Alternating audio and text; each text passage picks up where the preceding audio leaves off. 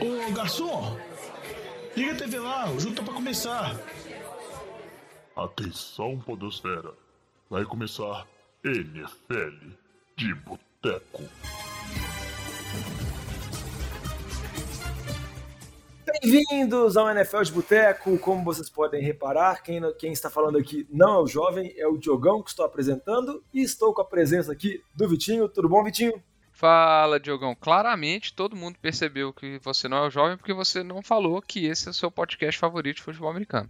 Exatamente, porque eu esperaria que você ia complementar isso, como a gente combinou. E também estou com a presença aqui de um ilustre convidado, acho que é a primeira vez que ele está gravando no ano. Tudo bom, senhor Antônio Alvarenga Olamba? Começou, começou a palhaçada, começou essas, essas críticas aí infundadas, por isso que eu não gravo. Só sendo criticado aí, ó. Cadê, cadê a recepção calorosa? É, Olamba, nem vou contar os bastidores aqui do que necessitou para você aparecer para poder gravar. Precisou ter dois integrantes do NFL de Boteco terem filhos para você poder dar uma ajudada aqui na gravação, mas estamos aqui para começar um podcast do NFL de Boteco, como o Vitinho já comentou, o seu podcast favorito de futebol americano. O jovem aqui não está gravando esse programa por um excelente motivo, porque o jovem agora é papai, então eu gostaria de uma salva de palmas para ele. Vou dar uma melhorada nessas palmas via edição porque o Bento merece. Então, jovem agora é o papai do Bento. Tem mais um mini boteco, mini bebê boteco entre nós. E o jovem está lá na maternidade com Dona Patrícia, eles já estão bem. Mas o jovem não estará nesse programa, então por isso está aqui eu, Vitinho Lamba, para recapitular as principais notícias da semana e também falar muito dessa NFL que está pegando fogo assim, muitas emoções, muita coisa ainda para ser definida e vamos falar sobre essa semana com muita bizarrice, correto? E se você quiser mandar uma mensagem para a gente, pode procurar aonde, Vitinho? Mande sua mensagem nas nossas redes sociais, no Instagram, Facebook ou Twitter, no arroba NFL de Boteco, Boteco com U, ou mande seu e-mail, mande os parabéns para o jovem é, no nfldeboteco.gmail.com. Ah, e comentar aí, né? Jovem ali, meninão Bento, nome do, do filho do jovem, né? Se quiser, o pessoal quiser mandar aí vibrações positivas ali pro jovem, é o Bento parte, Bento, Bento com muita saúde. Purdy, Bento... Purdy eu acho que não tá passando ali, a mãe não vai autorizar, né? Ainda bem. Bento Purdy, já fiquei sabendo. É, vamos ver com esse jovem quando ele voltar aqui, se ele vai confirmar mesmo se vai ser esse nome, se a Paty autorizou. Mas vamos começar o nosso programa. Lembrando que se você quiser participar também, você pode entrar no nosso grupo lá, o. Como é que chama o grupo? É Botecão da NFL, Vitinho? Esqueci. NFL, NFL de Botecão, Diogão. NFL de Botecão. Pode procurar nossas redes sociais, lá tem o link do grupo. Entra lá, porque o grupo está sempre bombando agora nessas rodadas finais, chegando nesses momentos decisivos assim na rodada. Tem muito comentário, muita cornetagem também, muita provocação no grupo. Então, se você gosta de NFL e quer participar desse, vamos dizer assim, com mais emoção dessas rodadas finais, entra lá no grupo e vamos começar já, vamos falar das principais notícias da semana. Breaking News. Então vamos começar aqui falando de algumas lesões que aconteceram nessa semana, algumas lesões importantes. E eu acho que a lesão mais significativa, assim, é a lesão do Jalen Hurts, QB do Philadelphia Eagles, time de melhor campanha da temporada, líder da NFC. E eu vou chamar o Vitinho aqui, o torcedor do Eagles, que já conectou muito Hurts, mas agora estava em momentos assim mais amorosos com o QB. Como que você acha a situação assim, Vitinho? Você acha que tem existe a possibilidade dele jogar esse jogo contra Dallas? Ele deve ser poupado até os playoffs? Dá uma atualização aí sobre a situação do Hurts. Ah, eu acho a lesão dele foi um, uma lesão no ombro, né, no ombro que ele lança a bola. Estão é, tendo reportes bem distintos, né? A princípio falaram que ele deve ficar fora da, da temporada regular. Aí o Nick Sirianni falou que é possível que ele jogue no sábado.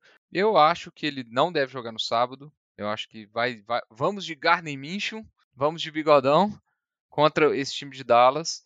É, eu acho que isso tudo que o Nick Sirianni está fazendo é mais para deixar o suspense aí para ver se a defesa de Dallas vai gastar um tempinho estudando é, o playbook que, que Philadelphia utiliza com o Jalen Hurts, que com certeza vai, vai, vão ter jogadas bem diferentes aí, porque o Gardner Minshew não é um QB tão móvel como o Jalen Hurts. É, e mas eu acredito que com a derrota de Dallas essa semana, que nós vamos falar um pouquinho, é, a situação ficou mais confortável para a Filadélfia. Melhor seria se o Vikings também tivesse perdido, é, mas a situação de Filadélfia agora está um pouco confortável. São dois jogos na frente de Minnesota, três jogos na frente de Dallas, embora eles se enfrentam nessa, nessa semana agora. É, então, acho que o Eagles tem condições de segurar o Jalen Hurts, jogar com, com o Gardner Minshew, que eu acho que vocês sabem muito bem o que eu acho do, do Bigodão. É, e não, precisa arriscar nesse momento a gravar uma lesão do, do Jalen Hurts, que, embora é, eu tinha minhas ressalvas, né, é indiscutível que a temporada dele está sendo uma temporada de MVP. As maiores críticas que eu tinha para ele, ele realmente mostrou que ele evoluiu. Então, acho que não tem por que Philadelphia arriscar agravar a lesão e perder o QB titular que está dando certo a temporada inteira para os playoffs. Né? Acho que isso não faz muito sentido, tendo um bom QB de backup aí. E a primeira, é a primeira seed aí com, não vou falar garantida, mas com bem caminhada, né? Lembrando que Philadelphia ganhou o confronto direto com Minnesota. Então já ganha no critério de desempate também. Não, não ganhou, né? Massacrou Minnesota no começo da temporada. Mas a pergunta que eu ia te fazer aqui rapidinho é: isso você tá sentindo algum cheiro assim de Nick Foles 2.0 ou não é para tanto? Eu acho que não é para tanto porque a lesão, a lesão não vai ser tão não foi tão grave assim pelo que a gente tá vendo, né, jogão? Então, é... eu até brinquei no grupo, né? Falei que eu já vi isso antes, né? O QB de Filadélfia, candidato a MVP, se lesionando no fim, no fim da temporada e dando espaço por reserva. E deu bom, né? Mas eu acho que não vai ser a, a situação agora. É... Felizmente, né? Pelo Jalen Hurts.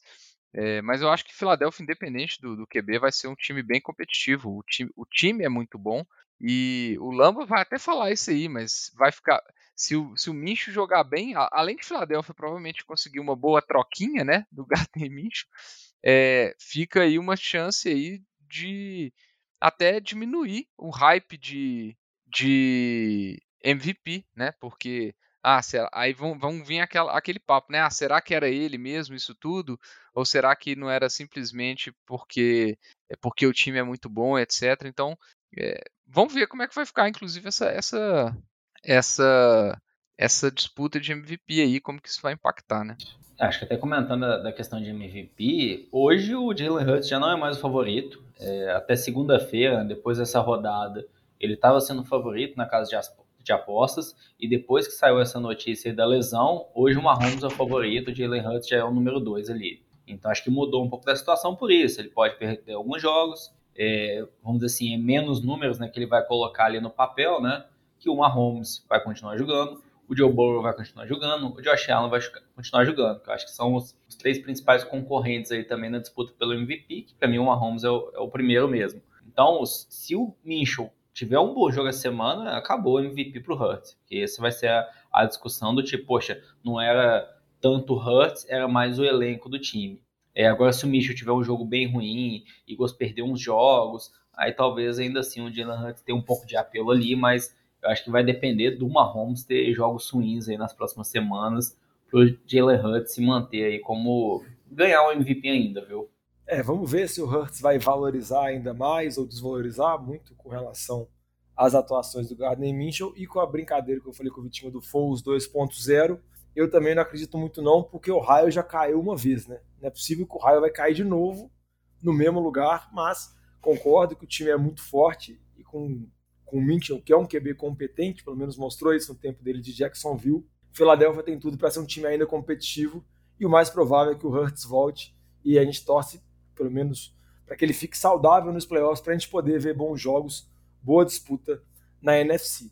Um jogador que, que não vai retornar nessa temporada, foi para a lista de machucados e está fora, é o Jonathan Taylor, running back de Indianápolis, que teve uma temporada monstruosa na temporada passada, mas nessa temporada, Vitinho, assim como todo o time de Indianápolis, não funcionou, o ataque não foi. Então, uma temporada decepcionante de um jogador que no início da temporada chegou até a ser cotado para ganhar melhor jogador ofensivo do ano, porque ele veio de uma temporada passada muito boa. É, eu vou falar assim, uma lesão ruim, né, um, uma lesão no tornozelo, mas que nesse momento da temporada, né, tem pouco impacto. Talvez teve impacto, talvez nesse jogo de, de, de Indianápolis contra, contra Minnesota, é, se o ataque tivesse sido um pouquinho mais eficiente, né? Mas é, é uma lesão que tem pouco impacto, né? Se a gente falasse, a gente poderia falar que tem mais impacto de fantasy do que impacto na temporada nesse momento do time dos Colts. E para poder fechar esse bloco de notícia e a gente já começar a falar um pouquinho das bizarrices que aconteceram nessa semana, porque teve jogos completamente malucos. Eu queria aproveitar que o Lamba estava aqui, o Lamba já falou um pouquinho sobre MVP. O Lamba, nosso especialista em caos, falasse um pouco da situação do Arizona Cardinals, porque junto com o Indianapolis também, uma das maiores decepções da temporada, e parece que talvez deve ter algumas mudanças no off-season, né, Lamba? Muitas mudanças, viu? Ah, primeiro, o General Manager, né, o GM, Steve Kine, ele está afastado por questões pessoais. Nos últimos dias ele pediu esse afastamento e já se fala que ele não retorna mais para o time, que já estão procurando um substituto para ele.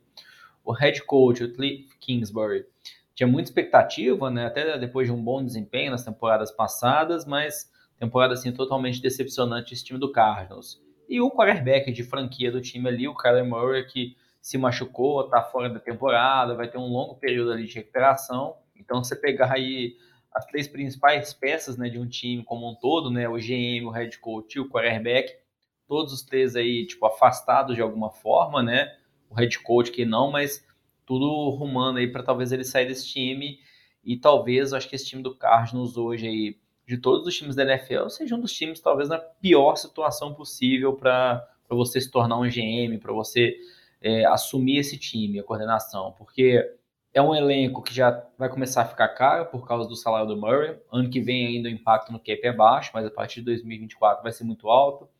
É um elenco que carece de peças muitas no lado defensivo. É, poxa, recebedor também.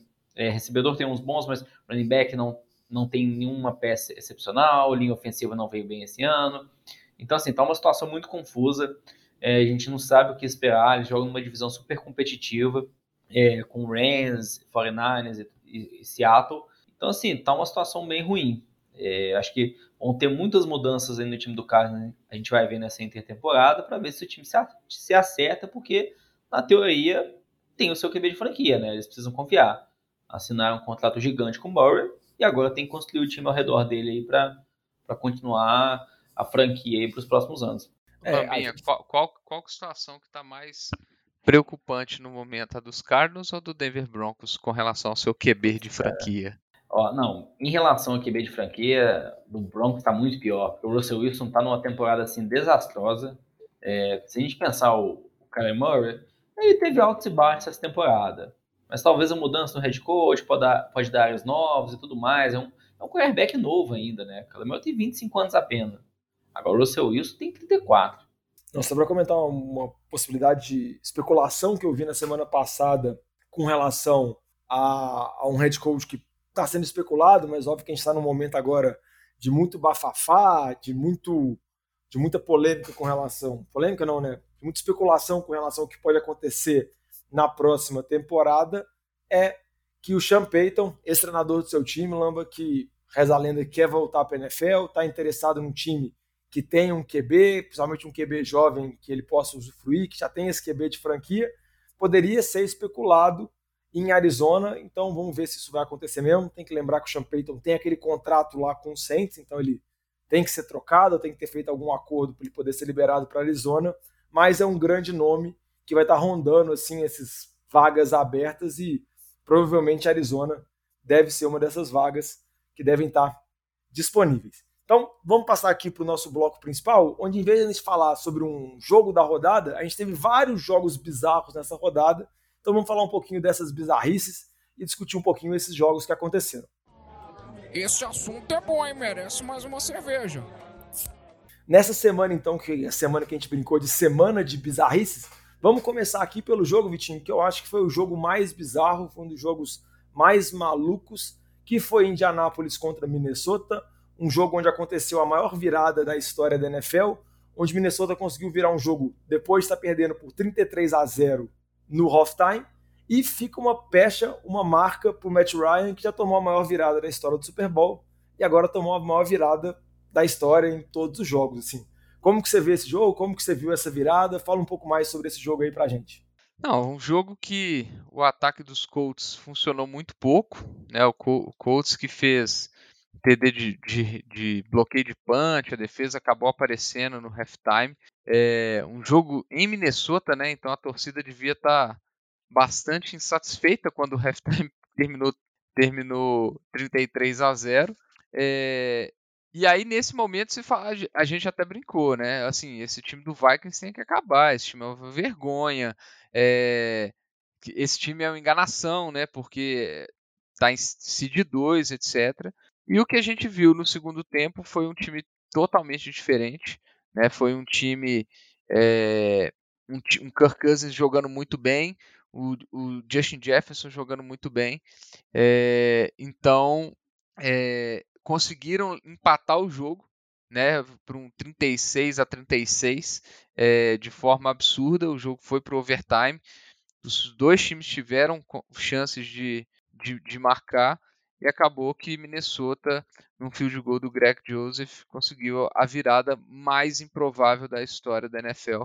E, assim, ruim para o Matt Ryan, que vai ficar com esse estigma, né? O maior entregador de paçoca é, da história da liga.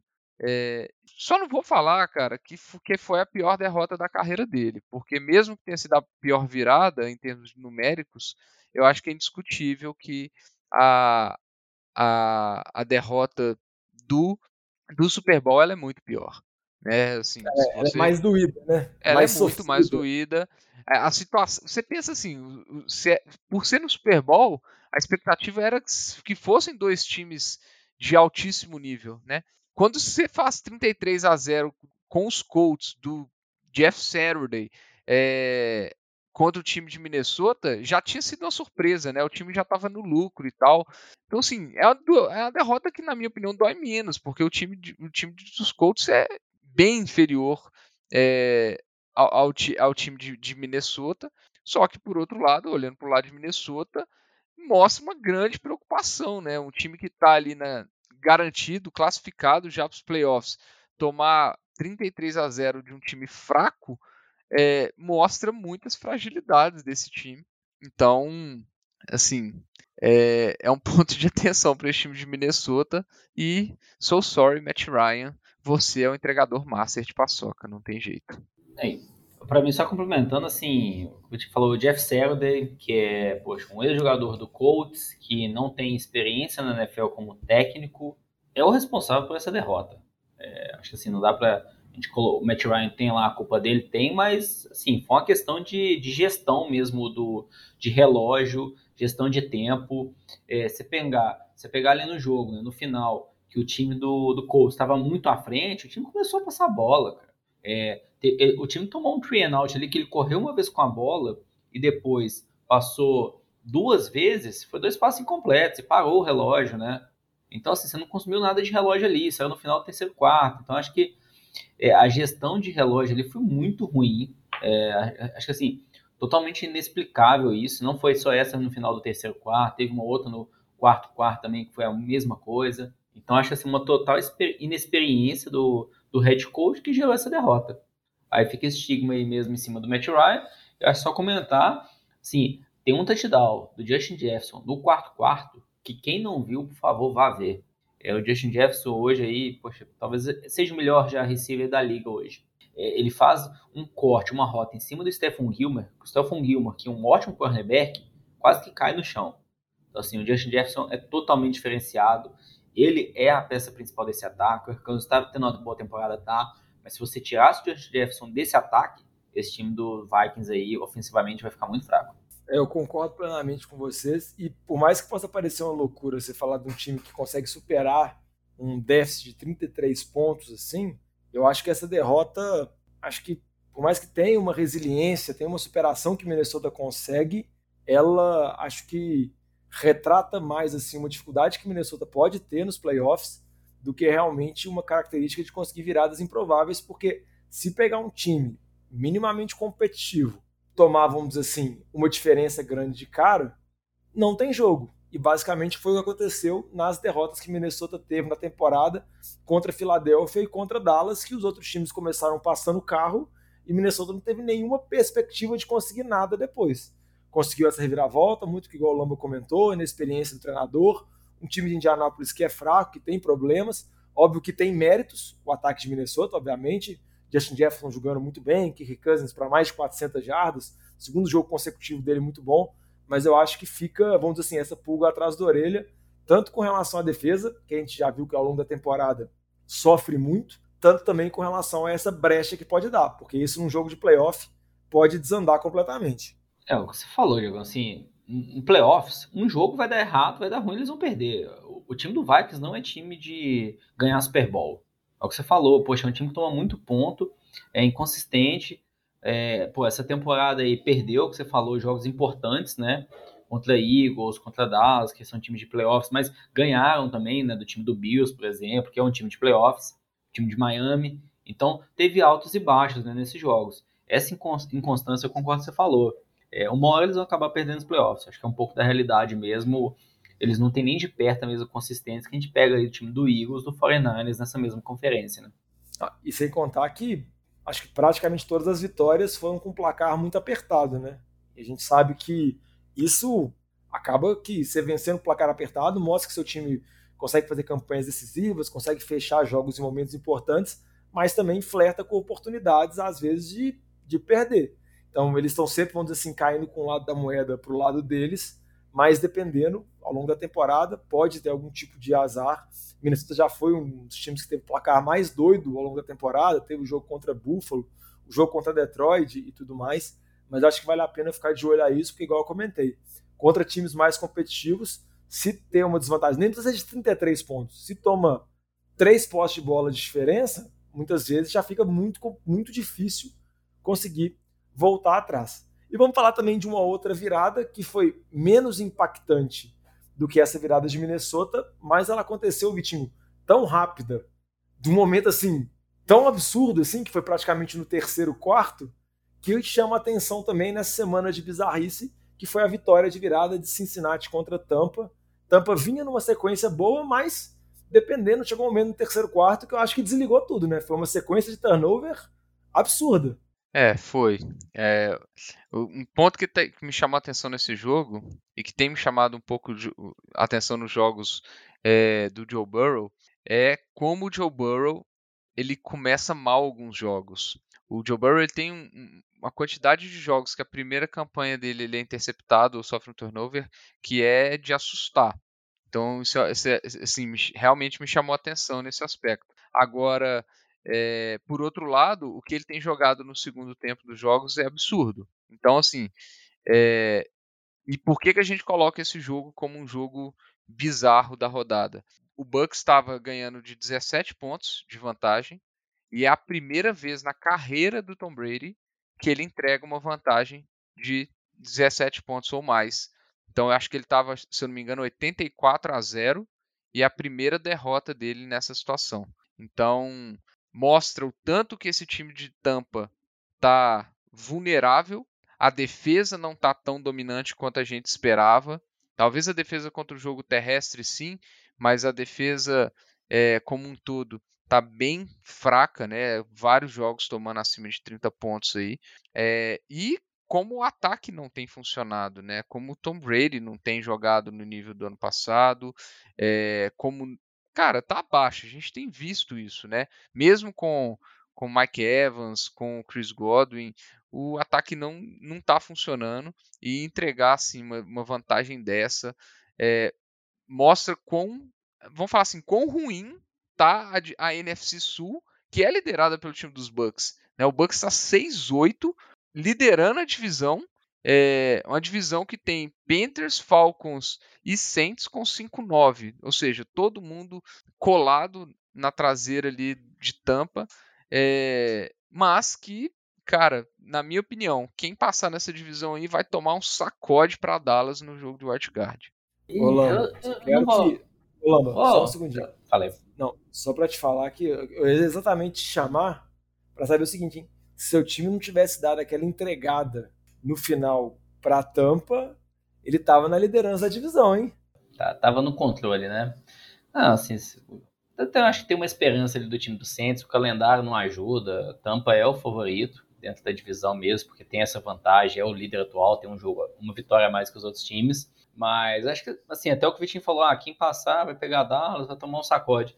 Eu não sei não, viu? De verdade, depois a gente vai comentar na sequência do jogo de Dallas. É, esse ataque de Dallas aí, de verdade, para mim, não não tá passando tanto confiança. Ah, o, poxa, o jogo corrido lá com o Pollard, com o Zeke tá bem? Tá, mas assim, o jogo de passe não vem bem, na minha opinião. É, a defesa, poxa, a defesa é boa, tem uns jogadores, mas estavam sofrendo por lesão. E assim, vai ser um jogo fora de casa para Dallas. Então, eu não, não sei não se Dallas vai passar o carro em cima, não. Você pega, se, se for Tampa, né? Poxa, Tampa é um time se a gente pegar o primeiro tempo, controlou esse jogo com o time do Bengals. É um time ali que, chegando nos playoffs, a gente conhece o Brady. É um time de Tampa que tem boas peças na defesa e no ataque. Então, acho que é um time que pode se engrenar, pode surpreender nos playoffs, chegando. É, e Dallas talvez não, pode decepcionar. É, e eu acho que também, se a gente pegar esse time do Bengals, que Tampa enfrentou, o time do Bengals é hoje um dos melhores times da conferência da AFC. É um time que, poxa, tá assim, queimando, cara. Tá, tá despontando. O Joe Burrow jogando muito, o Vitinho falou muito bem, né? Começa mal, mas depois ele embala. Tá entrando uma performance de Bengals que levou o time para o Super Bowl no último ano. Então, assim, tá ficando similar. Se a gente pegar essa conferência aí com Bengals, Chiefs e Bills, poxa, que conferência, né? Três times aí com ataques super potentes. Se quiser colocar Miami aí também, né? Mas assim, tá uma conferência muito disputada e, e muito boa de ver, né? Jogos assim com grandes ataques e se a gente olha do outro lado da outra conferência com Eagles e 49ers, que são os principais times, de força defesa, né? Um pouco oposto aí as duas conferências hoje da NFL. Falando de um jogo assim que também teve muito ataque, um jogo muito interessante, foi a derrota, que foi uma derrota surpreendente de Dallas contra Jacksonville, uma derrota que aconteceu num pick six na overtime, na, na prorrogação. E aí, já vou chamar você de, de novo, Lamba, para te dar o deleite, para te dar o prazer você poder comentar um erro decisivo do deck, já que você gosta tanto desse QB de Dallas. E você mesmo falou que você não está confiando tanto assim em Dallas, que você acha que, dependendo do time de Tampa, pode surpreender. Acho que foi uma derrota que a gente pode dizer surpreendente. Dallas, né, mesmo fora de casa, contra o time do Jaguars. Não, concordo, foi surpreendente. Assim, acho que ninguém esperava o time de Dallas vir embalado, o time do Jaguars é inconstante. Acho que o Lamba Vitinho ele tá tão assim ansioso para falar do deck que ele acabou esquecendo. Que é isso? Não, mas bom, vamos segurar. É, em relação ao jogo, né? O deck assim entregou feio no último lance. É, ele estava sob pressão, mas ele não foi ali, vamos dizer, não tinha contato em cima dele. Então foi uma péssima decisão. E assim, para mim, o, o, deck não tá bem essa temporada. É, apesar do que tem de estatísticas de um jogo ou outro, é, para mim ele tá mal. É, acho que o, o que tá carregando esse ataque do, de Dallas é o jogo corrido com os dois running backs estão vindo muito bem. E uma questão, Dallas teve uma sequência aí de jogos que veio muito bem, mas assim, foram contra times fáceis que dominou, lógico. Teve um mérito de ter dominado, né? Desde o jogo contra Chicago, que fez muitos pontos, foi Chicago, Packers, Vikings, né? Que a gente falou da inconstância aí que é defensivamente, Giants, Colts, Houston e agora Jaguars. Então, assim, teve uma sequência de jogos bem fáceis. É, na semana que vem vai pegar o Eagles e o Eagles provavelmente sem o Jalen Hurts. Aí depois vai ter um jogo difícil contra o Titans. Então, assim, para mim, esse time de Dallas não convenceu ainda. É, acho que o calendário que eles tiveram aí ajudou um pouco eles. Então, vamos ver como que vai ser. Acho que quando chegar nos playoffs, que é um time que já está garantido, né? Sem dúvida é um time que chega de forma competitiva, mas é, acho que não, não passa tanta desconfiança, na minha opinião, assim, quando a gente compara com outros times aí, até mesmo a experiência desse time nos playoffs, né? Que não tem. E Vitinho, como que você vê essa situação, essa também derrota de Dallas, que ainda estava aspirando conseguir competir com o Philadelphia e a possibilidade do Jaguars que a gente descartou assim quando a gente fez o playoff picture no meio da temporada nas últimas semanas a gente não estava botando tanta fé assim que com a queda vertiginosa do time de Tennessee Jacksonville tá vamos dizer assim sonhando em talvez levar a divisão numa reviravolta surpreendente né? E bem bizarra. É bem bizarra mesmo. É, eu não sei o que que o Trevor Lawrence andou bebendo ultimamente que suquinho que estão dando para ele, porque de repente o cara começou a jogar bem.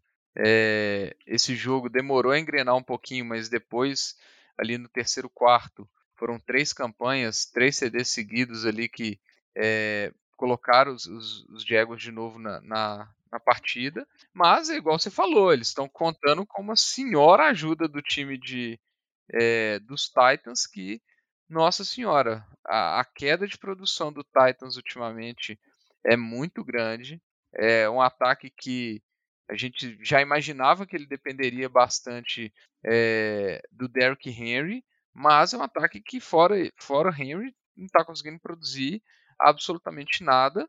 E talvez assim, alguns jogos que a defesa no, no início da temporada estava carregando o piano, já não está tá indo muito bem a defesa, não é uma, uma defesa ruim, mas não é aquela, não é sempre que a defesa consegue marcar pontos e ganhar os jogos para o time, né? Então a gente está vendo uma deficiência séria desse time de Tennessee, que agora está só um jogo na frente de, de Jacksonville. Os dois times se enfrentam na última rodada, então pode ser uma rodada extremamente interessante nesse aspecto aí, a rodada a semana 18 da temporada.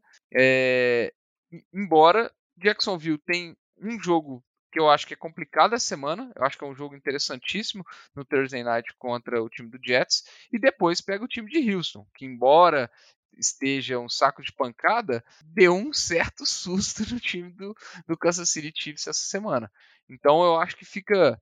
A disputa está bem aberta aí né, é, nessa divisão.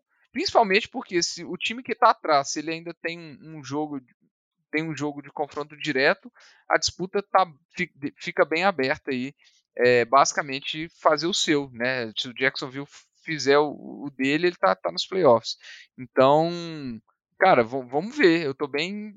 tô achando bem interessante essa, essa melhora do, do Trevor Lawrence. Tá bem, bem surpreendente. Você que é o grande amante do Evan Ingram é, aqui do podcast, Evan Ingram tá jogando muito bem está se mostrando uma arma importante para o ataque do, do, do Jacksonville, que é um ataque que talvez algumas semanas atrás a gente falava muito do jogo terrestre com o Travis Etienne, etc.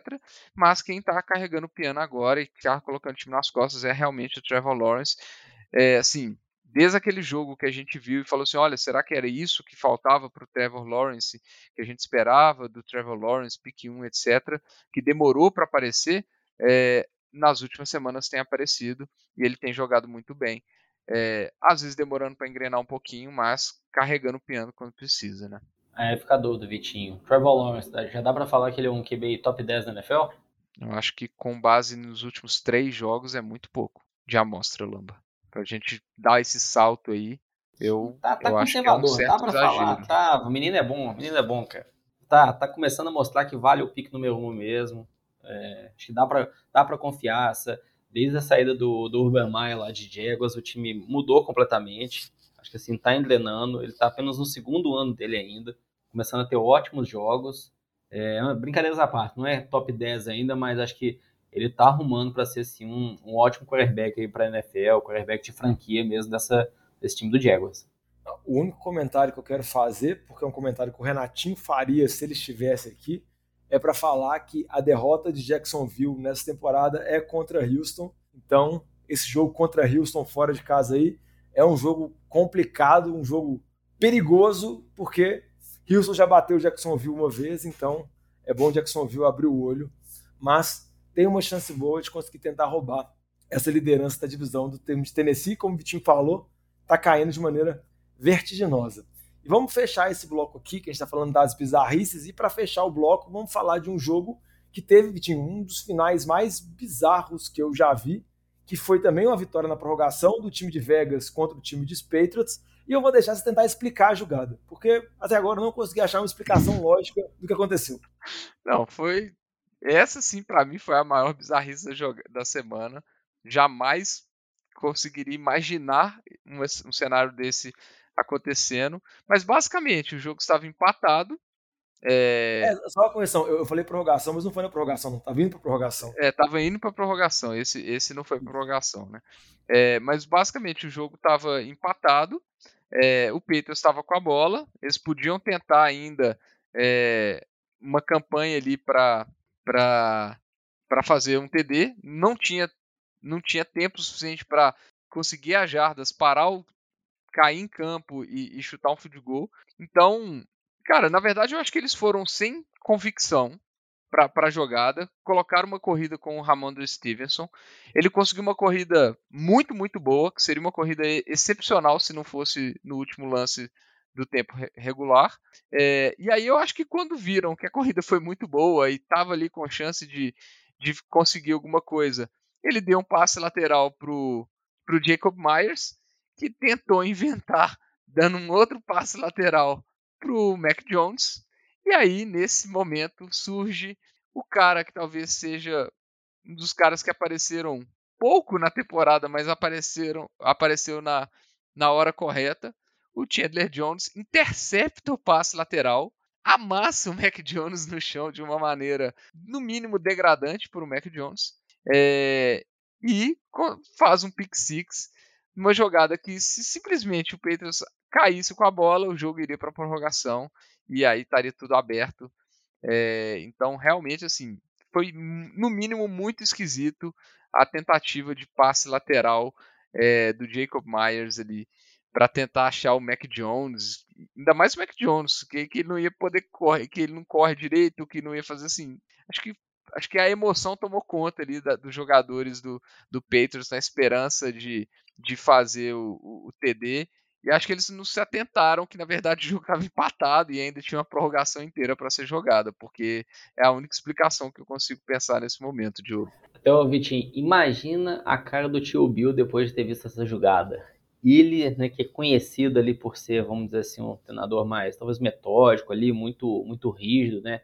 Imagina uma situação dessa. O que, que ele não deve ter falado no vestiário com os jogadores? Acho que assim, deve, deve ter xingado, não foi pouco não, viu? A gente costuma geralmente ver essas jogadas, essas tentativas assim de passe lateral, geralmente quando o time está perdendo e a última possibilidade do time de tentar fazer alguma coisa, assim.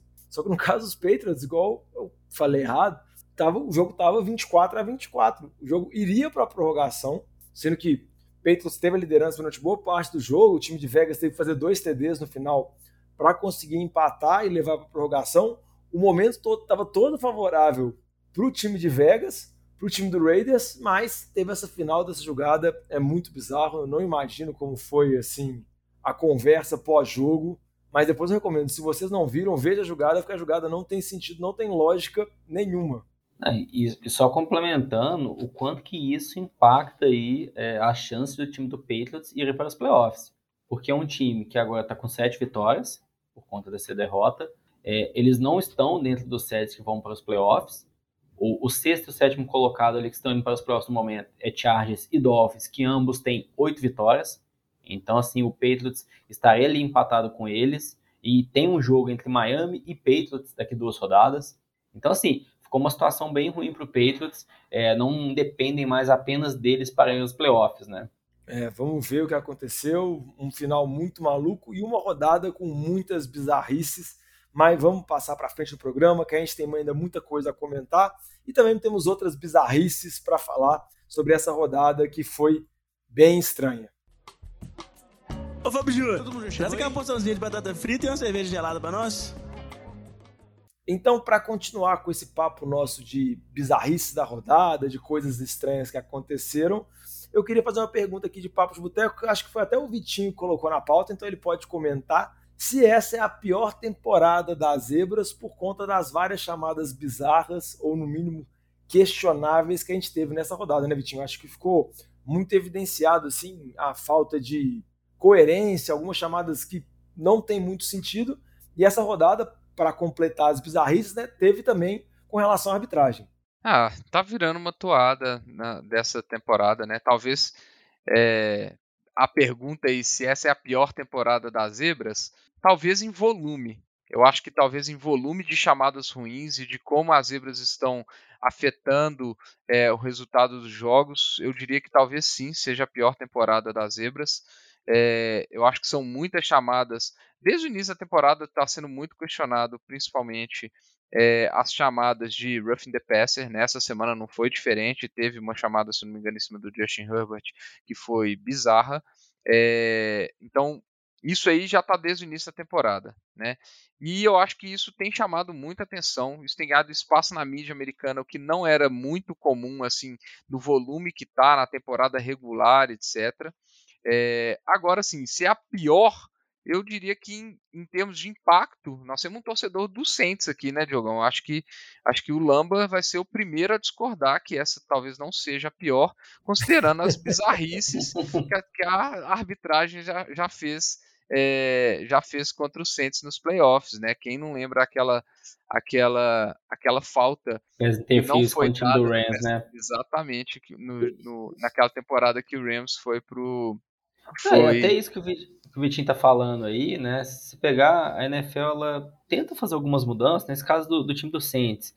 Aí na temporada seguinte você poderia desafiar a pass interference e viu que não deu certo. Aí já retirou essa regra. Então a NFL tenta mudar um pouco aí essas as algumas regras para evitar esses erros aí dos juízes, mas não está resolvendo totalmente. É, vai continuar ainda sendo, não vou falar nem controverso, né? Vão continuar tendo ainda chamadas erradas, não é a primeira vez, não vai ser a última. Mas é o que o Vitinho falou. E você comentou, Diogão, essa temporada está muito mais recorrente mesmo. Não sei se talvez pode ser um pouco, não sei se inexperiência de alguns árbitros. Eu até vi um, falando um pouco de um árbitro aí, de um, um dos jogos, não lembro qual que foi, que ele apitou, tipo assim, um pouco mais de, não sei, menos de 20 jogos na carreira inteira dele. Tá NFL desde 2020, então há poucos anos. Então, acho que a gente está vendo aí talvez umas, alguns árbitros ali um pouco mais inexperientes que estão gerando esses erros. É, antes da gente entrar no, no, em alguns erros bizarros que aconteceram essa semana, é só complementar isso que o Lamba falou aí da, da questão da NFL estar tá sempre tentando mudar a regra, etc. É, já foi falado, é, e, e, eu, com a experiência que a gente teve com Pass Interference, eu acho que vai ser uma, um desastre se isso acontecer, que a NFL já está avaliando é, fazer que as faltas de roughing the passer sejam revisáveis. E, e aí, por que, que eu acho que vai ser uma bizarrice se isso acontecer, embora ah, tá, tá uma palhaçada? Porque, primeiro, o que eu acho que está errado nas chamadas de roughing the passer é o conceito do que, que é a falta. Não é, não é a dificuldade do árbitro em ver o lance. Eu acho que o conceito do que é o roughing the passer está errado na NFL. Então, acho que começa por aí. Então, se a, se a NFL não, não, der uma orientação do que, que tem que ser chamado roughing the passer o que, que não, não tem que ser, é, eu acho que a, a, uma mudança dessa, o que vai acontecer é que o árbitro ele vai estar mais sujeito à influência externa, seja da torcida, se, é, seja da comissão técnica ali no, durante, no momento do jogo. Eu acho que não é a solução. Eu acho que chama, é, faltas é, subjetivas, como é o roughing the passer, é, não podem ser revisáveis. É, a gente no começo eu até não era favorável, eu era favorável, por exemplo, à revisão do Pass Interference e acho que o fracasso foi tão grande que isso mudou minha, minha, a minha visão do assunto. Eu acho, por exemplo, que o que tem que ser revisável é uma falta de face mask. A falta de face mask não é a falta, na minha opinião, subjetiva. Você está vendo ali se o cara está tá sendo puxado ou não. E essa temporada nós tivemos algumas ridículas, né? Foi um outro ponto também que a gente teve problemas é, de nas chamadas. Então, assim, a, a NFL já está falando que ela está avaliando isso. Então, assim, eu não, não gosto do caminho que as coisas estão tomando. E aí sim, entrando nos jogos, no, nos jogos da semana, as bizarrices foram de todos os níveis. Teve bizarrice no TD é, do Raiders. Para mim, claramente, o. Esqueci o nome do recebedor agora do Raiders. Ele recebe o segundo pé dele, está fora de campo. E eu acho que talvez ali a, a marcação foi revisada e, de, e, mantiveram o TD ali porque teve uma dificuldade que o sapato do cara é preto, da mesma cor da, da, da Red Zone do, do de Vegas. Então, assim, pra mim... Você lembra quando, há umas duas temporadas atrás, que também teve um lance desse, só que o sapato do cara era, era branco? branco, é, exatamente. A linha era branca e você não conseguia definir se o cara tinha pisado dentro ou fora? Só porque me lembrou muito aquela jogada. É, eu também lembrei dessa jogada nesse momento. Mas assim, cara, tinha outros lances ali. Eu até achei engraçado o, o Pat McAfee colocando, comentando essa jogada, falando assim: é um absurdo com os estádios ultra mega bilionários que tem hoje, é, e o estádio do Raiders é um estádio novo, ter, não ter câmeras suficientes, que para mim tinha na verdade, mas o volume de câmeras e ângulos naquele lance foi pequeno o suficiente para não deixar claro que o cara estava fora. Assim, é, Diferente, por exemplo, do SoFi Stadium, que o SoFi Stadium tem é um absurdo a quantidade de câmeras 8K que tem no SoFi Stadium, um negócio absurdo assim. Então ah, assim, ah, cara, mas até não é Vitinho, uma dúvida. Será que se não você pensar, né, tipo, a NFL também, não vou falar que é de propósito, né? Talvez também acho que ela não trabalha da melhor forma para tentar eliminar essas situações. Por quê? Porque isso gera discussão, vamos dizer assim, ah, gera revolta dos torcedores, mas gera discussão na mídia, repercussão, E não acho que assim, ah, acabou com a integridade do jogo e tudo mais. Alguns jogos assim, é, acho que gera uma revolta, mas acho que, sei lá, parece que talvez dá mais audiência ainda pra NFL, né? Algumas situações assim. Sei lá. Ah, eu, eu acho que não, Lamba, porque a cultura do norte-americano é uma cultura extremamente, vamos falar assim, competitiva nesse aspecto. Não é o estilo brasileiro, né? De É, jeitinho, não né? é, exatamente. Então eu, eu acho assim que é, que é realmente ali uma. Cara, é falha, falhas grotescas, assim, e, e que me revoltam assistindo. O lance do Raiders, pra mim, eu não sei como é, foi dado TD naquele lance, pra mim é um absurdo. É, assim como, por exemplo, é, e que aí entra talvez a questão da inexperiência que você falou. É, o lance do, de uma falta que o time do, do, do Commanders sofre é, porque o, o Terry McLaurin não estava alinhado. É, um- era uma jogada na, na, na goal line, inclusive. O Terry McLaurin ele até ele, perguntou pro juiz, ele né? olha, É. ele checa com o juiz, o juiz faz um sinal positivo, ele vai lá, checa de novo, ele não faz um sinal com o braço, ele faz um sinal com a cabeça, acenando com a cabeça, ele faz um sinal de novo acenando, é, perguntando, né, aque- aquele check que, tu- cara, todo jogo, todos os recebedores de wideout que tá alinhado na linha faz esse, esse, esse, essa comunicação com o juiz, e assim, cara, eu não consigo lembrar a última vez que eu vi uma marcação dessa. Então, assim, eu achei extremamente bizarra a chamada que teve impacto ali no, no- no- na campanha ali na, na, na goal line. É, e para finalizar esse jogo, teve uma pass interference grotesca também que não foi chamada no último lance do jogo. Né? Então, assim, realmente foi uma semana é, que nos gerou a pauta, viu, Diogão? Essa, essa semana aí a arbitragem nos ajudou com a pauta aí do programa. É, com certeza. E só um ponto que tinha comentado anteriormente, Vitinho, sobre a possibilidade de treinadores desafiarem faltas. Eu vejo isso com, com muita preocupação. Acho que pode ser por conta do trauma das, dos desafios de pass interference, porque é aquilo que eu já comentei em outros programas, né? Eu acho que a maior dificuldade que tem é quando você não tem uma coerência. E a partir do momento que você coloca para os senadores poderem desafiar, você está colocando uma lupa sobre cada uma dessas jogadas e vai ficar tudo muito potencializado, porque os senadores eles vão desafiar mediante a situação de jogo, vai ter pressão e vai ter tudo mais. E se ficar essa interpretação errônea da regra ou coisas que você vê num jogo que no próximo jogo não é e depois volta a marcar de novo e, e fica essa dúvida se é, não é e mil interpretações, eu acho que isso tende a, a descambar, gerar mais polêmica, gerar mais dificuldade ainda. Então, na minha opinião, eu acho que a NFL deveria tentar revisar a regra, tentar deixar a regra mais simples com relação ao que tange o roughing the passer, tentar, vamos dizer assim, não dificultar tanto a vida do defensor, porque o defensor ele praticamente ele tem que carregar o QB e colocar ele no chão deitado bonitinho para dormir, do que colocar a possibilidade de desafio, porque possibilidade de desafio em faltas, ainda mais em lances que tendem a ser interpretativos, eu acho que vira um caos e a gente já teve uma experiência com isso com o Rough the Pass, então não sei o que a NFL está arrumando, mas vamos ver, né? Essas bizarrices elas acontecem, esses erros de arbitragem acontecem, mas não pode ser algo tão escandaloso igual a gente está tendo nessa temporada, chamando tanta atenção assim.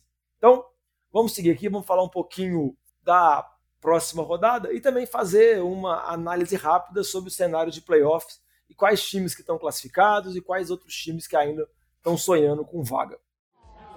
Ô galera, nós estamos fechando a cozinha, vocês vão querer mais alguma coisa? Então, antes de destacar os próximos jogos da rodada, que tem alguns jogos bem interessantes, vamos só dar uma passada aqui sobre o cenário dos playoffs, falar rapidinho aqui a situação da AFC e da NFC. Começando aqui primeiro pela AFC, a gente tem, eu vou falar aqui na ordem como esses times estão classificados, ou seja, na ordem que são a Seed 1, 2, 3, 4, 5 até a 7. Bills, número 1, líder da divisão, já classificado matematicamente. Chiefs também, número 2, também líder da divisão e classificados. Bengals, líder da divisão. Titans, líder da divisão. Então são os quatro líderes na, NF, na AFC. E na disputa de wildcard, nós temos Baltimore, Chargers e Dolphins, sendo que a gente tem ainda Jets, Patriots, um jogo atrás, e também tem o Jacksonville, que está um jogo atrás dos Titans, então acaba tá dois jogos atrás da vaga de wildcard, mas ainda está, vamos dizer assim, na corrida pela divisão contra Tennessee. Aí, primeiro, Lamba, vou chamar o Lamba primeiro. Como que você vê a situação de disputa de wildcard, Lamba? Você vê que vai ficar. Você acha que Chargers e Dolphins são favoritos e provavelmente vão ficar com essa vaga, junto com quem sobrar da, NFC, da AFC Norte? Ou você acha que Patriots, Jets ainda podem sonhar? Acho que tem um ponto interessante aí falando, Diogão. Tem a questão do time do, do Ravens também, né? É, assim, espera-se que o Lamar Jackson volte essa sim, semana. Sim. Mas assim, imagina que ele não volte, né? Então, assim, pode ficar uma situação bem ruim, mas ele voltando, acho que até esse uma vitória a mais que o time do Ravens tem, acho que eles estão mais seguros. E até a sequência deles agora é o time de Atlanta, depois Pittsburgh, na última rodada Bengals, que talvez já vai estar classificado. Então, acho que o time do Ravens está mais, mais tranquilo mesmo. Aí, em relação a Chargers e Dolphins, assim, para mim, acho que são os favoritos mesmo. Acho que essa questão de, de ter um jogo a mais ali ajuda bastante. E se a gente pegar o time do Chargers, a sequência deles são três jogos, na teoria, bem fáceis. Que é o time do Colts, que tá muito mal, quem sabe. O time do Rams também, assim, sem Stafford, também um time já fora dos playoffs. E depois o time de Denver. Então, assim, três jogos contra um dos piores times da NFL esse ano. Então, acho que o time do Chargers aí tá garantido. O time do, do Dolphins que tem uma disputa interessante com o Patriots e o Jets. Acho que entre esses três aí tá difícil a gente travar qual que vai pegar a última vaga de wildcard, na minha opinião, porque eles se enfrentam. O time do Dolphins vai jogar uma vez contra o Patriots e uma vez contra o Jets. E da mesma forma, o Jets enfrenta o Patriots. Então, assim, vão ter muitos confrontos diretos entre esses três times que vão definir essas, Acho que aí quem vai para os playoffs, lógico, assim, se a gente vai apostar um favorito, é o time de Miami, assim, tem um, uma vitória a mais já. Acho que é um time que ofensivamente está muito bem ali com Tua. É, então, desses três, Miami ainda é o favorito, não apenas por estar uma vitória a mais, mas também aí, acho que pelo que vem desempenhando dentro de campo em comparação com o time do Patriots ou do Jets. E Vitinho, a análise que eu vou pedir para você fazer aqui da FC é, primeiro você dá de novo uma, uma comentada com relação à disputa de Titans Jacksonville. Você acha que Jacksonville realmente dá para sonhar? Tem aquele jogo final derradeiro entre os times e também falar dos times que acho que a gente pode dizer que são os favoritos da conferência, Bills, Chiefs e Bengals, que estão na liderança das divisões e provavelmente vão levar a divisão e cada um vai levar a sua divisão e na corrida pela seed número um, né? Ah, eu, eu na verdade eu acho que, cara, esses três times aí vai ser muito interessante. Se eu não me engano, o Bengals ainda joga contra o time dos Bills. Eu vou até abrir o schedule aqui, que de cabeça eu não, não lembro, mas acho que os dois times se enfrentam. É, então isso pode. Se enfrentam sim. É, isso pode ou garantir para o Bills, ou colocar o Bengals na disputa, ou então facilitar a vida dos Chiefs. Eu acho que tudo pode acontecer nessa disputa ainda. Eu vejo os três times muito fortes. É, todos os times têm seus tropeços, a gente tem visto isso na, na, na, NFL, até os melhores times têm seus tropeços.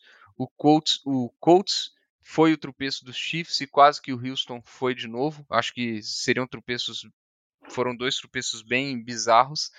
É, só que eu vejo o Bengals numa crescente muito grande. A linha ofensiva mudou de patamar do início da temporada para cá.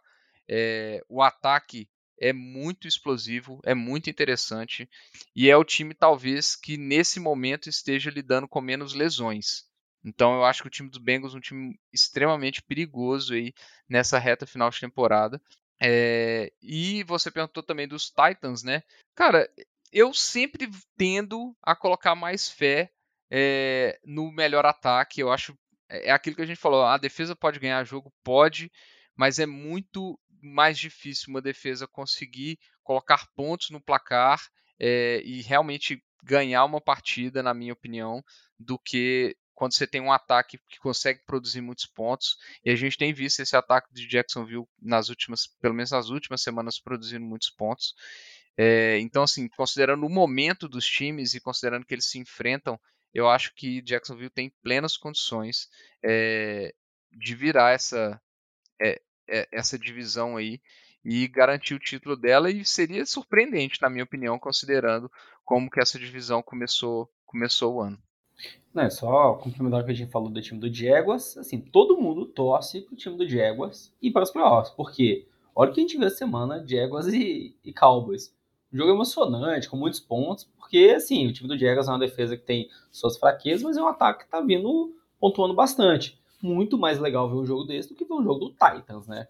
Você vê um jogo do Titans, que é um jogo mais amarrado, é uma defesa boa, muito bem estabelecida, corre mais com a bola com o Derrick Henry. Então, assim, sem dúvida, eu acho que quem não é torcedor do Titans vai preferir mesmo o time do Jaguars nos playoffs para ter um jogo aí mais, mais legal de assistir.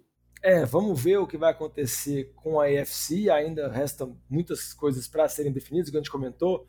Tem a disputa de wildcard, tem disputa na divisão, por exemplo, entre Bengals e Baltimore ainda, e tem a corrida pela Seed 1. Então, vamos dizer assim, essa divisão, essa conferência está bem mais indecisa, com várias possibilidades, do que a NFC, onde a gente já tem vários times classificados e mais ou menos o norte já bem detalhado, assim, mais ou menos o que, que vai acontecer. Então a gente tem o Eagles como classificado e atual melhor time da NFL, campanha 13 vitórias e apenas uma derrota, provavelmente vai ser o seed 1. O Vikings está na segunda posição e também classificado. O São Francisco com uma campanha também classificado e o Purdy, vamos dizer assim, o terceiro QB chamando muita atenção. Se o jovem tivesse aqui, o jovem estaria na loucura com o Purdy. A divisão que ainda resta alguma dúvida de saber qual time que vai é a divisão que a gente já comentou do Bucks, Carolina, New Orleans Saints e também do Atlanta Falcons, mas o Bucks lidera a divisão. E com relação à disputa de wildcard, a gente tem Dallas já classificado, ainda na expectativa de tentar retomar a divisão de Filadélfia, mas muito pouco provável. E tem Giants e Commanders também na corrida pelo wildcard, tendo Seattle e Detroit, times ainda que estão na disputa. E aí eu vou perguntar para você, Lama, também, para você fazer uma análise com relação à corrida de wildcard, se você acha que Giants e Commanders estão em momentos melhores, teve um confronto direto entre eles que o Giants conseguiu buscar uma vitória, ou você acha que Seattle pode se recuperar, Detroit que está na crescente pode tentar roubar uma vaga? Ah, para mim, é, é, foi um duelo direto aí por uma vaga nos playoffs, Giants e Washington. E quem perdeu, acho que assim, ficou bem fora dessa competição aí, porque assim, por mais que o time de Washington hoje ainda seja ali o, a seed número 7, esteja dentro, eles têm jogos muito difíceis na sequência. Vão pegar o time do 49ers, que está vindo muito bem. Aí depois é Browns, depois é Cowboys. Então, assim, só jogos difíceis. É um time que também não está convencendo tanto. Acho que o, o time do Giants está bem posicionado assim, para chegar aos playoffs. É, eles têm a semana aí Vikings, que é um jogo difícil, mas depois tem um Colts, é, aí depois tem um time do Eagles aí, que talvez já vai estar tá poupando jogadores. Então, eu vejo uma situação do Giants conseguindo ganhar um ou dois jogos e indo para os playoffs normal. Então, para mim, o time de Washington vai ficar fora dos playoffs. É, e quem vai entrar no lugar aí? Poxa, a gente tem o time de Seattle e tem o time do Lions. Eu acho que são os dois principais aí. Eu aposto mais no time do Lions. É, o time do Lions vem numa crescente muito boa. Se não me engano, eles ganharam seis dos últimos oito jogos. Então, é um time que se acertou. O Jared Goff tá vindo muito bem nesses últimos jogos também, então está ajudando. Tá sendo um ataque que pontuou bastante. Talvez seja um pouco similar à situação do Jaguars. É uma defesa que sofre muitos pontos, mas também um ataque que está tá pontuando bastante. Então, esse time do Lions aí, comparando com o time de Washington, acho que passa mais confiança que vai conseguir chegar nos playoffs, mas assim, não, não chega no nível de Eagles e 49 que são os líderes dessa conferência. E Vitinho, com relação a essas indefinições aí da NFC, os wildcards também, quero escutar também seus, seu palpite também, e também com relação à divisão do Bucks, que o Bucks é o líder, você acha que, como que você vê a perspectiva para os playoffs nesses casos? É, eu acho o calendário do, de Tampa é muito favorável. Eu acho que só um desastre de Tampa ficaria de fora, na verdade. É, por, não porque tá merecendo, mas é porque eu acho os outros times também bem fracos. É, para mim, cara, o Falcons, depois que fez a mudança de QB, é, eu acho que a chance é muito, muito pequena. E, e a gente sabe que o Tom Brady é clutch, né? Acho que a diferença é uma diferença entre entre entre os times, a experiência pode falar mais alto aí nessas nessas horas. Então, eu ainda apostaria em Tampa. E aí falando dos é, da disputa de wild card, realmente, para mim, foi uma, uma, certa decepção essa derrota de, dos Commanders. Eu acho que realmente é, foi um, uma, uma, derrota que vai ser bem doída. É, por outro lado, eu ainda acho que esse time tem condições de ganhar, é, porque, cara, olha a diferença que está fazendo um empate nessa classificação.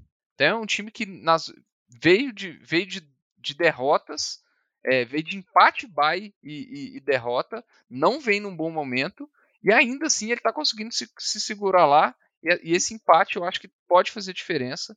Então, eu acho que se bobear, eu diria que fica sim a classificação. Eu gostaria muito de ver o Lions no, nos playoffs. é, é um time que realmente está me empolgando também, mas é, nessas horas, faltando três jogos, eu tô, eu tô com. Tô achando que, que esse empate do, dos Commanders pode acabar sendo a salvação. O time de Seattle, eu acho que teve uma queda muito acentuada ness, nessas últimas semanas também. A defesa já não está jogando no nível que estava no início, o jogo terrestre não está não tá funcionando tão bem. Então eu vejo Seattle um pouco atrás, é, por exemplo, dos Lions hoje. É, vamos ver o que vai acontecer, vamos ver quais times que vão chegar para os playoffs, mas eu acho que a gente vai ter rodadas bem decisivas agora, desse ponto para o final. E vamos comentar um pouquinho sobre a próxima rodada, dar alguns destaques, fazer o pre nosso preview rápido. Eu já vou perguntar primeiro para você, Vitinho, qual jogo você quer destacar, sendo que eu sei que é meio óbvio, né? Pô, Diogo, essa é a pergunta mais óbvia. É o jogo que eu quero assistir desde a semana 4, sei lá, que é o jogo de Dallas é, e Filadélfia, Filadélfia fora de casa. Agora eu quero ver ainda mais porque eu quero ver o Bigodão se ele vai jogar bem. Lembrando que eh, ano passado ele acabou ele acabou jogando e teve uma boa partida entrando é, eh, para jogar por Filadélfia mesmo. Então eu estou bem empolgado. A gente vai poder ver se esse time de, de, de Dallas essa enganação que o Lamba está falando aí, né? É, e eu acho que são dois times que, se a gente olhar a soma dos, dos recordes no momento aí, é, são os dois melhores times que estão se enfrentando essa semana. Então, não é só pelo clubismo, eu acho que vai ser o jogo mais interessante da rodada. Mas, ó, só complementar, é uma enganação, não é todo o time de Dallas, é mais o Dak Prescott. Não é pessoal, viu? É enganação mesmo. É, todas as críticas são diretamente para ele, mas não é nada pessoal. É uma crítica. Exato. Coletiva. É cons crítica construtiva, ele tem que aceitar receber um feedback. Exatamente. E qual que é o seu destaque assim, de jogo que você gostaria de ver na rodada, Lama, que você acha interessante? Pô, tem, tem que destacar o jogo do Saints, né, Jogão? O Saints aí brigando pelos playoffs, né? Acho que a gente tem que destacar o jogo do Saints. Só que eu acho que como é um jogo aí que ninguém vai querer assistir, eu vou, vou pensar aqui numa segunda opção e, e colocar aqui o jogo já da quinta-feira, time do Jets e o time do Jaguars. Dois times aí que estão surpreendendo bastante, positivamente. É, o time do Jets ali muito mais pelo lado defensivo, está sendo um time competitivo, com chance de chegar aos playoffs. O Jaguars também querendo nessa briga com o time do Titans na divisão, como a gente falou. Então, sem dúvida, aí um jogo bastante decisivo, decisivo para as duas equipes, que quem perder fica numa situação bem difícil de conseguir uma vaga nos playoffs. Então, acho que vai ser um jogo interessante aí já na quinta-feira para a gente assistir. É, também acho que é um jogo bem bacana e um jogo legal na quinta-feira. E para fechar os destaques aqui, queria destacar um jogo de Cincinnati contra o time dos Patriots. A gente já falou muito sobre Cincinnati no programa. Cincinnati é um dos times mais quentes do atual momento da NFL. O Joe Burrow vem jogando muito bem, está se colocando como um dos candidatos a MVP. E o time dos Patriots está na corrida lá, está na busca do wildcard, deixou a desejar nesse último jogo contra Vegas com aquela derrota absurda, que a gente já comentou também sobre a jogada completamente maluca. Mas eu acho que o time dos Patriots precisa tentar buscar uma vitória, porque se acontecer o mais previsível, que é Cincinnati vencer, mesmo fora de casa, eu acho que o Patriots vai ter uma chance baixíssima de chegar aos playoffs. Então vamos ver esse ataque de Cincinnati muito interessante, com o T. Higgins, com o Jamar Chase, contra essa defesa de New England, que vamos dizer é a principal virtude do time. Vamos acompanhar essa rodada com alguns destaques, alguns jogos interessantes. E vamos também analisar como que vai mudar todo esse cenário dos playoffs, como que vai ser e quais times que vão estar classificados na semana que vem. Com relação ao Survivor, o nosso novo papai, o jovem, continua vivo e para essa semana ele resolveu apostar com o coração, o coração dele está empolgado com a chegada do Bento, mas ele também resolveu apostar no time de São Francisco, que joga contra o time de Washington, mas o jovem continua vivo e é o único sobrevivente do Survival. Vamos ver se ele vai chegar até a última semana. Pode falar, Vitinho? Não, eu só queria dizer que se há umas duas temporadas, que está na temporada passada, eu disseste aqui é, que o jogo que eu queria ver na semana fosse Jets e Jaguars, eu acho que o Lamba ia me ameaçar com agressão física. né? Exato. Provavelmente tá ele diria que ia me dar um tapa na cara, mas você vê como a NFL muda rapidamente, né? É, e, Ainda e mais eu... jogo... Rapidamente não, porque o, o, torcedor do Jaguars vai querer me dar um tapa na cara, falar que, tá, que foi rapidamente essa mudança do, do, Ou do, Jaguars, não, do Jets, do Jets, o quê? eu queria dizer do Jets. Mas... Uma, uma década e meia? não que o do Jaguars também não seja muito tempo, né? Mas tudo bem. O do Jaguars teve aquele ponto fora da curva lá, Blake Bortles e defesa ultra dominante Verdade. naquele ponto lá. Mas realmente, se falasse algumas temporadas atrás, um jogo de quinta-feira que só tem esse jogo de Jets contra Jaguars, pelo amor de Deus, viu? Ia ser terrível, mas nessa temporada promete bem. Então, vamos encerrando por aqui. Lembrando que se você quiser mandar uma mensagem pra gente, pode mandar nas nossas redes sociais, sempre arroba NFL de Boteco, Boteco com U, Twitter, Instagram, Facebook e também se quiser mandar uma mensagem pra gente pelo nosso e-mail, pode mandar no nfldeboteco.gmail.com. E também vale lembrar que se você joga Fantasy, está nos momentos decisivos da temporada, está chegando nos playoffs do Fantasy, escuta lá o Fantasy de Boteco, que vai estar chegando com muitas dicas, muitas informações para você mandar bem nessas rodadas decisivas. Queria agradecer a presença do Vitinho, muito obrigado, Vitinho. Valeu, Jogão. Também agradecer a presença do Lamba, Lamba apareceu aqui, muito Valeu. obrigado, Lamba. Obrigado. Valeu. Mais algum destaque final que vocês gostariam de dar ou podemos encerrar isso aqui? Não, mas Podemos se o encerrar perder semana que vem, talvez não volte. Tá, então vamos ver, dependendo se o Saints rumar para os playoffs, Lamba, talvez você volte. Aí eu volto toda semana, pode certeza. Então vamos confiar nisso, vamos torcer para o Saints e agradecer a presença de todos e desejar uma ótima semana de NFL, com jogos muito interessantes e que seu time consiga a classificação para os playoffs. Então, fecha a conta, passa a régua, traz a saideira e falou! Feliz Natal. Valeu.